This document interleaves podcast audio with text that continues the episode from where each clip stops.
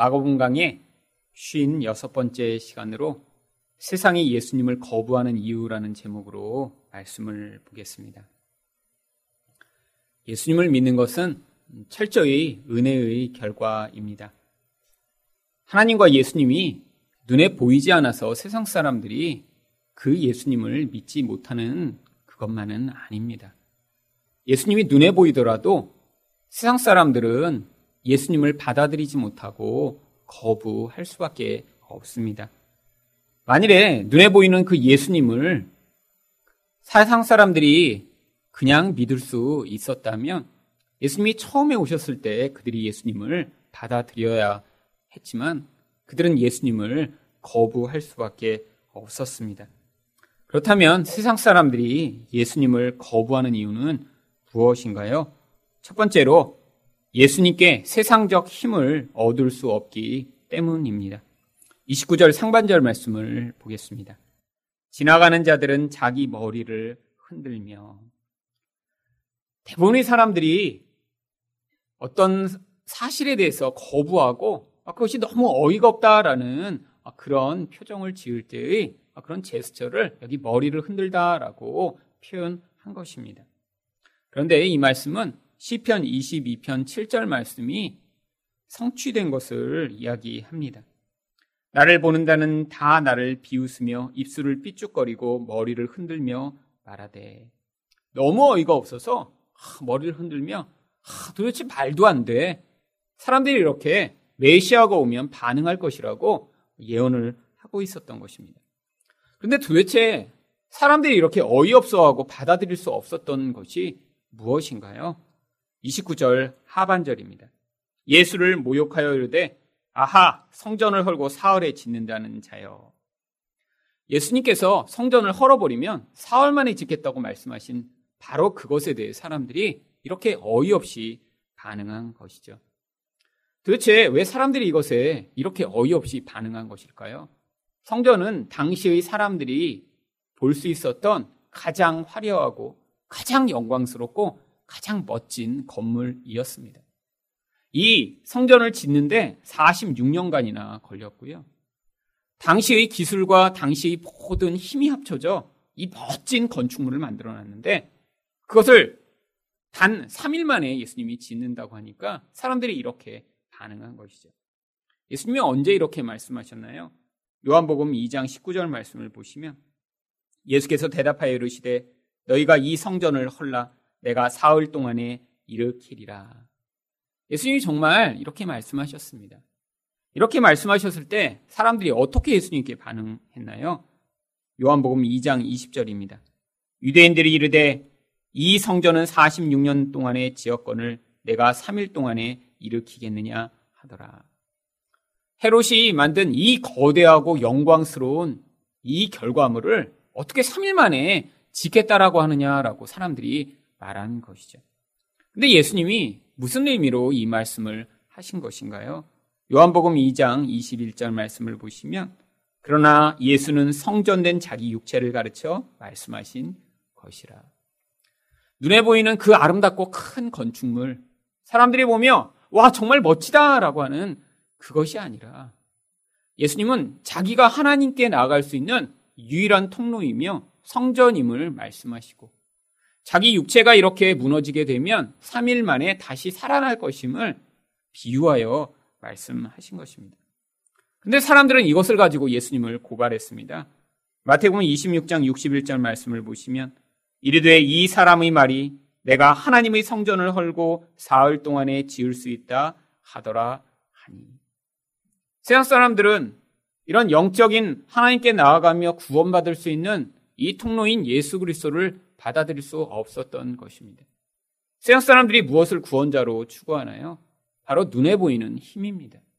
그 강력하고 멋있어 보이는 그 성전, 그 성전이 하나님께 나아가며 자기를 구원할 수 있을 것이며 그 구원을 통해 자기에게 현실적 이익과 성공이 올 것이라고 사람들은 생각했던 것이죠. 그런데 세상 사람만이 아니라 예수님의 제자들도 똑같이 그런 눈에 보이는 세상의 것에 대한 의존을 가지고 있었습니다. 그래서 마가복음 13장 1절 말씀에 제자들이 어떻게 예수님께 말씀하나요? 예수께서 성전에서 나가실 때 제자 중 하나가 이르되 선생님이여 보소서 이 돌들이 어떠하며 이 건물들이 어떠하니까. 한국말로는 아, 선생님, 이 돌들이 어떻고 저 건물이 어떤가요? 이렇게 물어본 것 같지만 사실 여기서 감탄사로 이야기한 것입니다. 선생님, 이돌좀좀 한번 보세요. 선생님, 이 건물 좀 한번 보세요. 야, 정말 대단하지 않아요? 사실 제자들이 그 성전을 보면서 너무 감탄한 것이죠. 고대에는 뭐 지금 뭐 100층짜리 이런 건물 없었습니다. 하나의 건물을 짓는데 아주 오랜 시간이 걸렸죠. 46년이나 어떤 건물을 지었다고 생각해 보세요. 그런데 헤롯은 이것을 통해 자기 힘을 과시하고자 했습니다. 그래서 그 성전에 많은 금을 가지고 그 성전을 금으로 발랐어요. 멀리서도 그 성전이 번쩍번쩍 빛이 났다고 합니다. 40년이 걸쳐 많은 돈을 들여 세워진 이 건축물이 바로 사람들이 의존할 만하고 영광스럽게 여길 만한 세상의 힘을 대표하고 있었던 것이죠.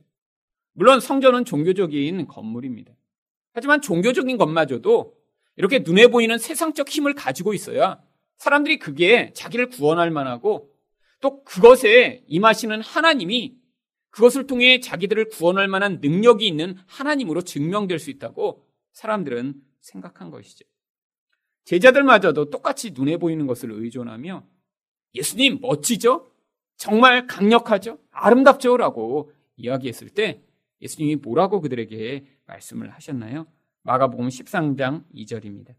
예수께서 이르시되 내가 이 큰 건물들을 보느냐? 돌 하나도 돌 위에 남지 않고 다 무너뜨려지리라 하시니라.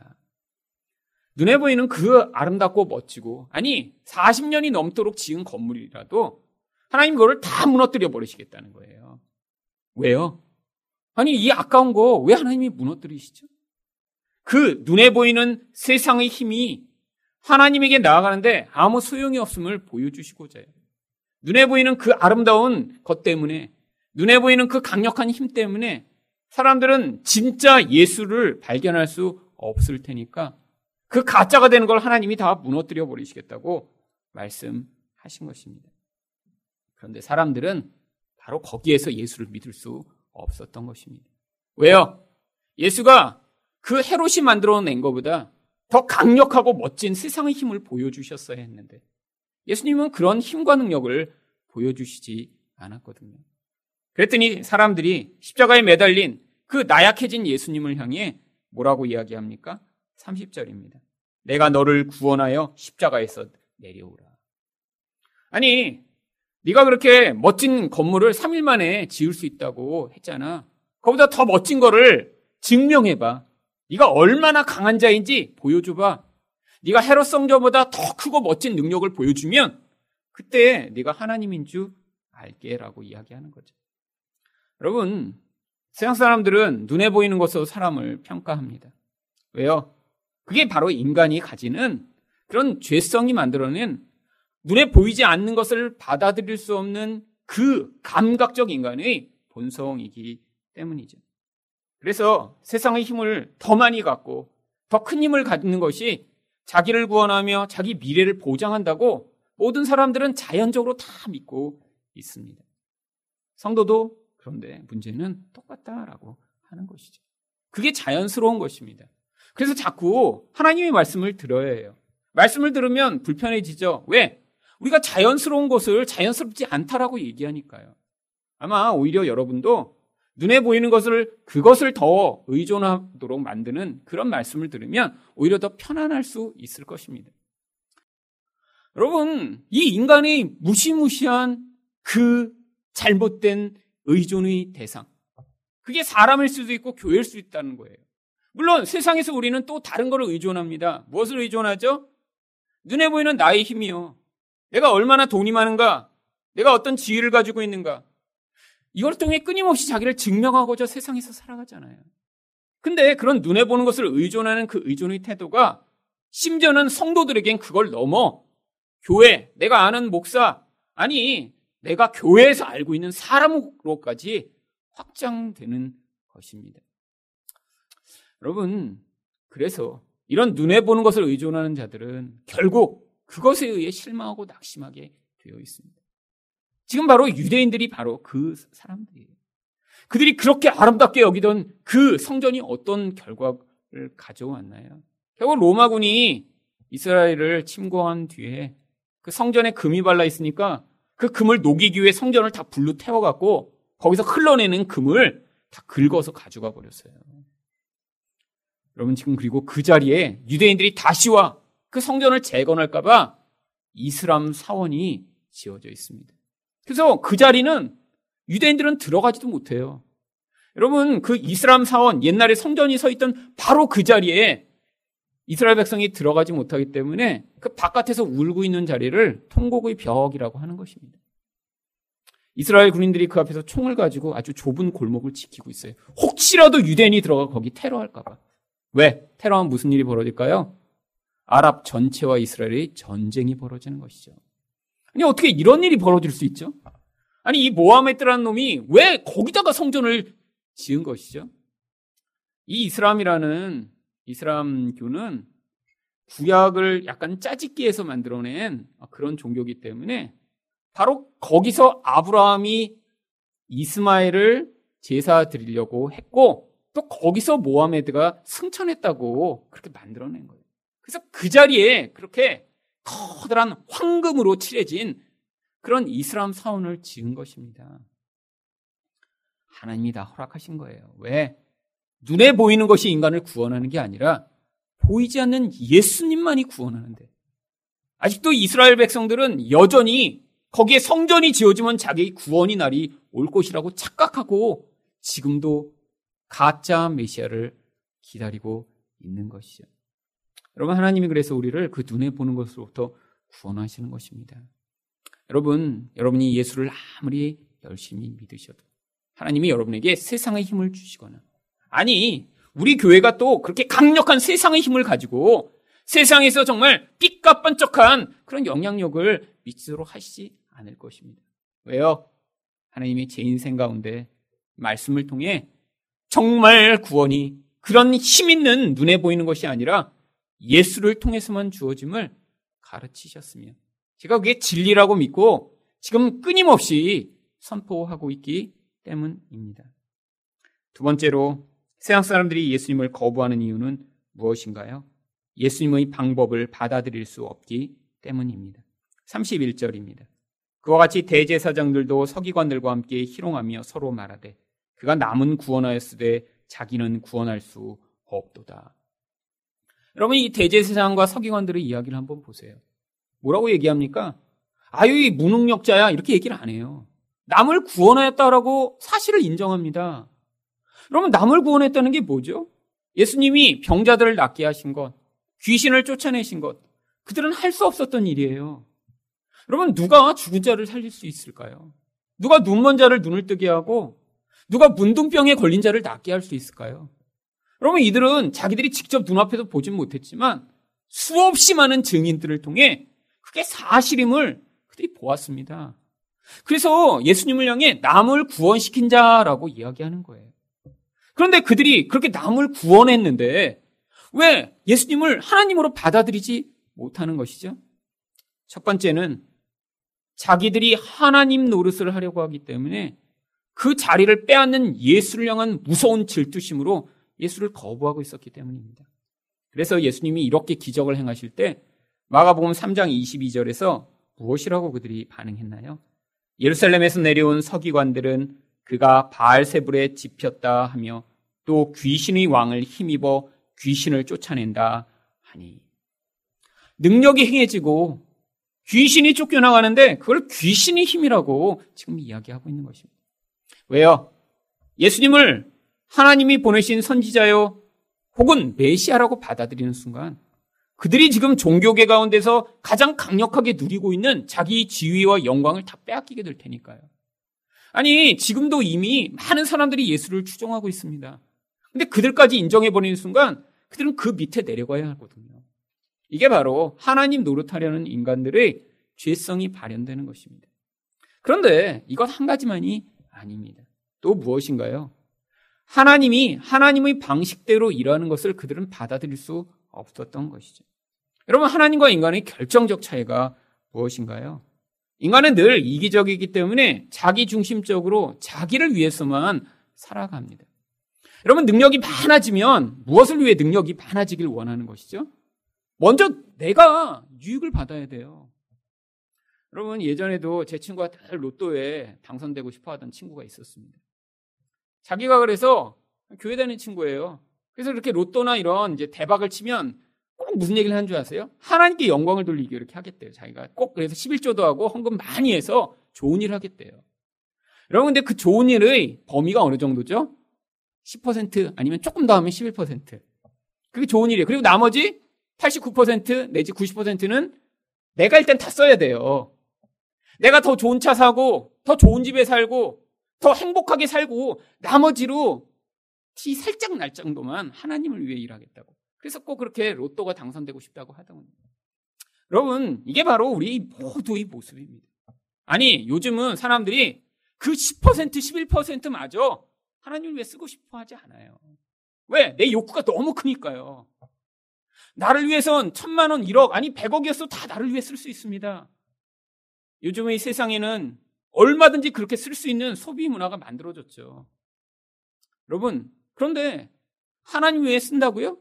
이제는 10% 아니 11%가 아니라 1%도 내게 아까워하는 게 그게 우리의 모습 아닌가요? 그 이기성, 나만을 위해 살고 싶은 그 욕구. 여러분, 그런데 하나님 우리와 정반대세요. 그러니까 인간이 그 하나님을 거부하는 거예요. 여러분, 힘이 있으면 왜 힘이 있기고자 하죠? 나를 위해서 힘이 있고자 하는 거죠. 왜 더 부자가 되고 싶어 하나요? 나를 위해서 더 부자가 되고 싶고.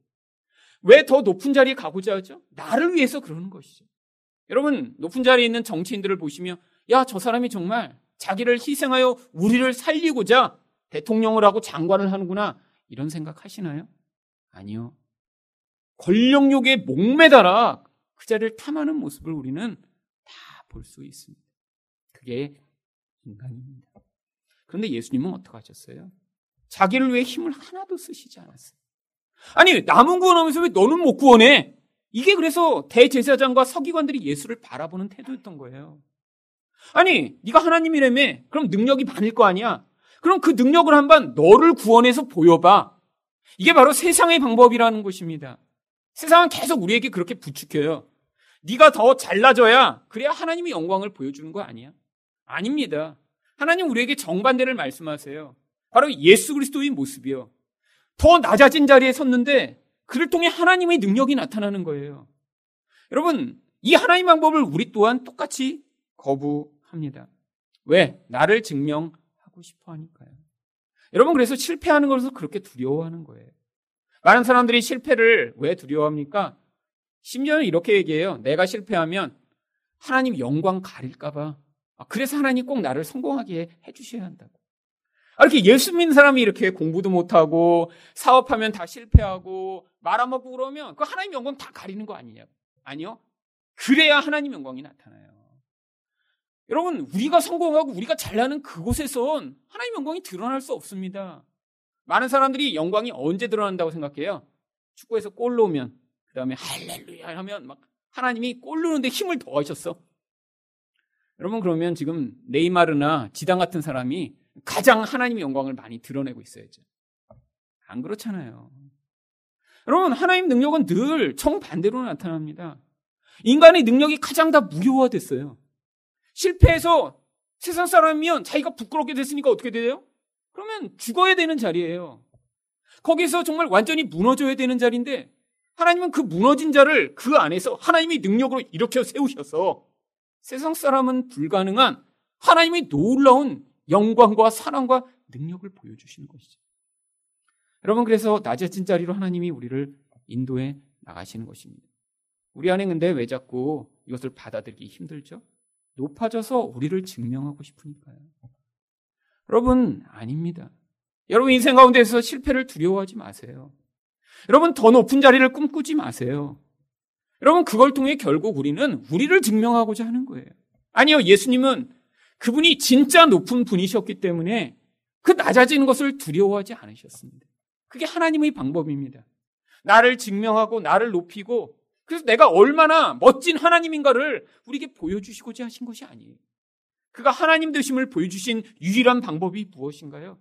가장 낮아져서 거기서 희생하고 사랑하시는 것으로 그가 하나님 되심을 보여주셨습니다. 우리가 예수 믿는 사람임을 보여줄 수 있는 유일한 방법은 무엇인가요? 바로 그 모습을 통해 우리도 예수 믿는 사람임을 보여주는 거죠.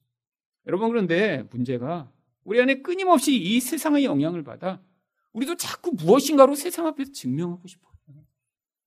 내가 얼마나 능력이 많은가? 내가 얼마나 돈이 많은가? 내가 얼마나 성공적으로 내 커리어를 쌓아왔는가? 내가 얼마나 가진 것이 많은가로 자꾸 증명하고 싶어 하는 욕구가 많아요. 근데 이것에 대한 욕구가 커질수록 우리는 점점 실패할까봐 두려움이 점점 커지는 것입니다. 여러분, 근데 하나님은 우리가 실패하든 성공하든 관계없이 우리를 하나님의 아들로 인정해 주세요. 여러분, 그것을 믿음으로 받아들이지 않으면 여러분과 여러분의 자녀가 세상에서 이렇게 약한 자가 될까봐 세상이 당연하게 가지고 있는 것을 갖지 못하게 될까봐 두려운 삶을 살게 되는 것입니다. 여러분, 정말 창피한 거는 이렇게 세상의 힘을 갖지 못한 것이 아닙니다. 정말 창피한 거는 세상에서 실패하는 것이 아닙니다. 정말 창피한 거는 우리가 그렇게 하나님의 아들이라고 부름을 받았고 성도 거룩한 자라고 부름을 받았는데 여전히 세상 사람처럼 내가 가진 것으로 나를 증명하고 싶어 하고 세상에서 나의 지위와 나의 능력으로 나를 드러내고 싶어 하는 이런 속물과 같은 모습이 정말 부끄러운 것이죠. 여러분, 무엇을 부끄러워해야 하나요? 바로 이렇게 내가 예수 그리스도의 모습을 갖지 못한 것을 부끄러워해야 하는 것입니다. 여전히 하나님의 아들 구원받은 자로 부름을 받았는데 여전히 그것을 믿지 못하고 사람들이 나를 약한 자, 또 실패한 자로 볼까봐 끊임없이 불안해하는 그런 우리의 모습을 부끄러워해야 하고 또한 여전히 이미 받은 은혜가 너무 많은데도 불구하고 그 은혜에 집중하지 못하고 여전히 자기 자신을 세상의 것으로 과장하고 감추어 내가 이런 자라고 증명하고 싶어 하는 그런 우리의 모습을 부끄러워해야 하는 것입니다.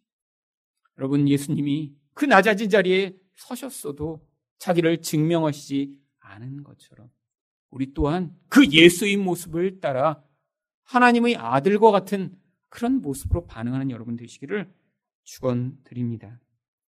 마지막으로 세상 사람들이 예수님을 거부하는 이유는 무엇인가요? 예수님이 현실을 변화시키지 않기 때문입니다. 32절 말씀입니다. 이스라엘의 왕 그리스도가 지금 십자가에서 내려와 우리가 보고 믿게 할지어다 하며 함께 십자가에 못 박힌 자들도 예수를 욕하더라. 여러분 똑같은 지금 강도 둘이 옆에 매달려서 향해 뭐라 그러죠? 지금 내려와서 증명해봐, 지금. 왜요? 당장 너무 고통스러우니까요. 당장 네가 증명하면 우리가 믿을게. 여러분 이게 바로 세상 사람들의 예수님을 향한 태도입니다. 지금 당장에 내 삶을 변화시키고 지금 당장에 내 남편을 바꾸어 주고 지금 당장에 내 자식들을 변화시켜서 내가 이렇게 고통당하지 않게 해달라고. 여러분 교회 와서 열심히 기도하고 철야하고 하는 대부분의 사람들도 이런 기도 제목들을 가지고 있습니다. 어떤 기도 제목이요? 십자가에 매달려 있던 강도와 같은 기도 제목이요. 여러분 이 강도들도 기도한 거예요. 기도가 뭐죠? 하나님에 대한 간구잖아요. 강도들도 뭐라고 기도했습니까? 지금 당장 십자가에서 내려와서 증명해봐라고 기도했습니다. 근데 이 기도가 응답되지 않았습니다.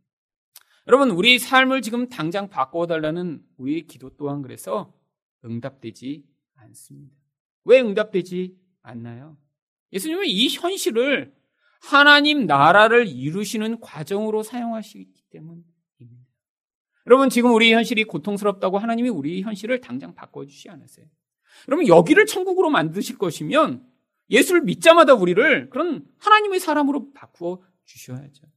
여러분, 이 환경, 우리가 살아가는 이 땅의 시간은 이 고통스러운 과정, 불편하고 문제가 많은 것들을 통해 우리 안에 있는 죄를 해결해 나가시는 과정으로 우리에게 주신 것입니다. 여러분, 인간이 문제이기 때문에 아무리 상황과 환경이 바뀌어도 계속해서 문제가 생기기 마련입니다. 여러분, 많은 사람들이 결혼을 그런 문제 해결의 통로로 바라보는 경우가 많습니다. 왜요? 살다 보면 자기 원가족과 문제가 있는 경우가 많이 있죠. 여러분, 여러분이 원가족을 이렇게 보시며, 아, 우리 가족은 어떻게 이렇게 문제가 하나도 없지? 여러분, 이런 가족은 없을 것 같아요. 물론 제가 집집마다 가서 살지 못했기 때문에 그런 가족이 혹시 한 가족이라도 있을까? 정말 그런 생각을 해보지만 없어요. 저희 가족만 봐도 없고요. 문제가 없을 수가 없습니다. 매일 있어요, 매일. 정말. 여러분, 왜 없죠? 인간이 죄인이라 없죠, 인간이. 여러분, 애들부터 죄인입니다. 어른은 죄를 조금 감출 수 있으니까 나아요. 여러분, 그런데 애를 키워보면 더 많이 아시죠? 그래서 이렇게 나이 드신 부부가 살면 조금 그래도 아 인간이 이렇게 악하지는 않구나 이렇게 조금 지금 적응이 되셨는데 애를 키우면 매일매일 깨닫습니다. 아 인간은 죄인이구나. 여러분 인간이 문제예요. 아무리 환경을 아무리 아름답게 바꿔요. 여러분 결혼하면서 다 그렇잖아요. 요즘은요. 집도 얼마나 멋지게 장만하고 결혼을 합니까? 모든 걸 다 새 거로 다 채워놓잖아요. 완벽한 환경을 갖추었습니다. 근데 뭐가 문제예요? 사람이 문제니까 그 완벽한 환경 가운데 사람이 들어가 사는 순간부터 싸움과 불평과 원망과 짜증과 질투와 미움과 폭력이 그치지 않는 것이죠. 여러분, 인간이 문제인 거예요.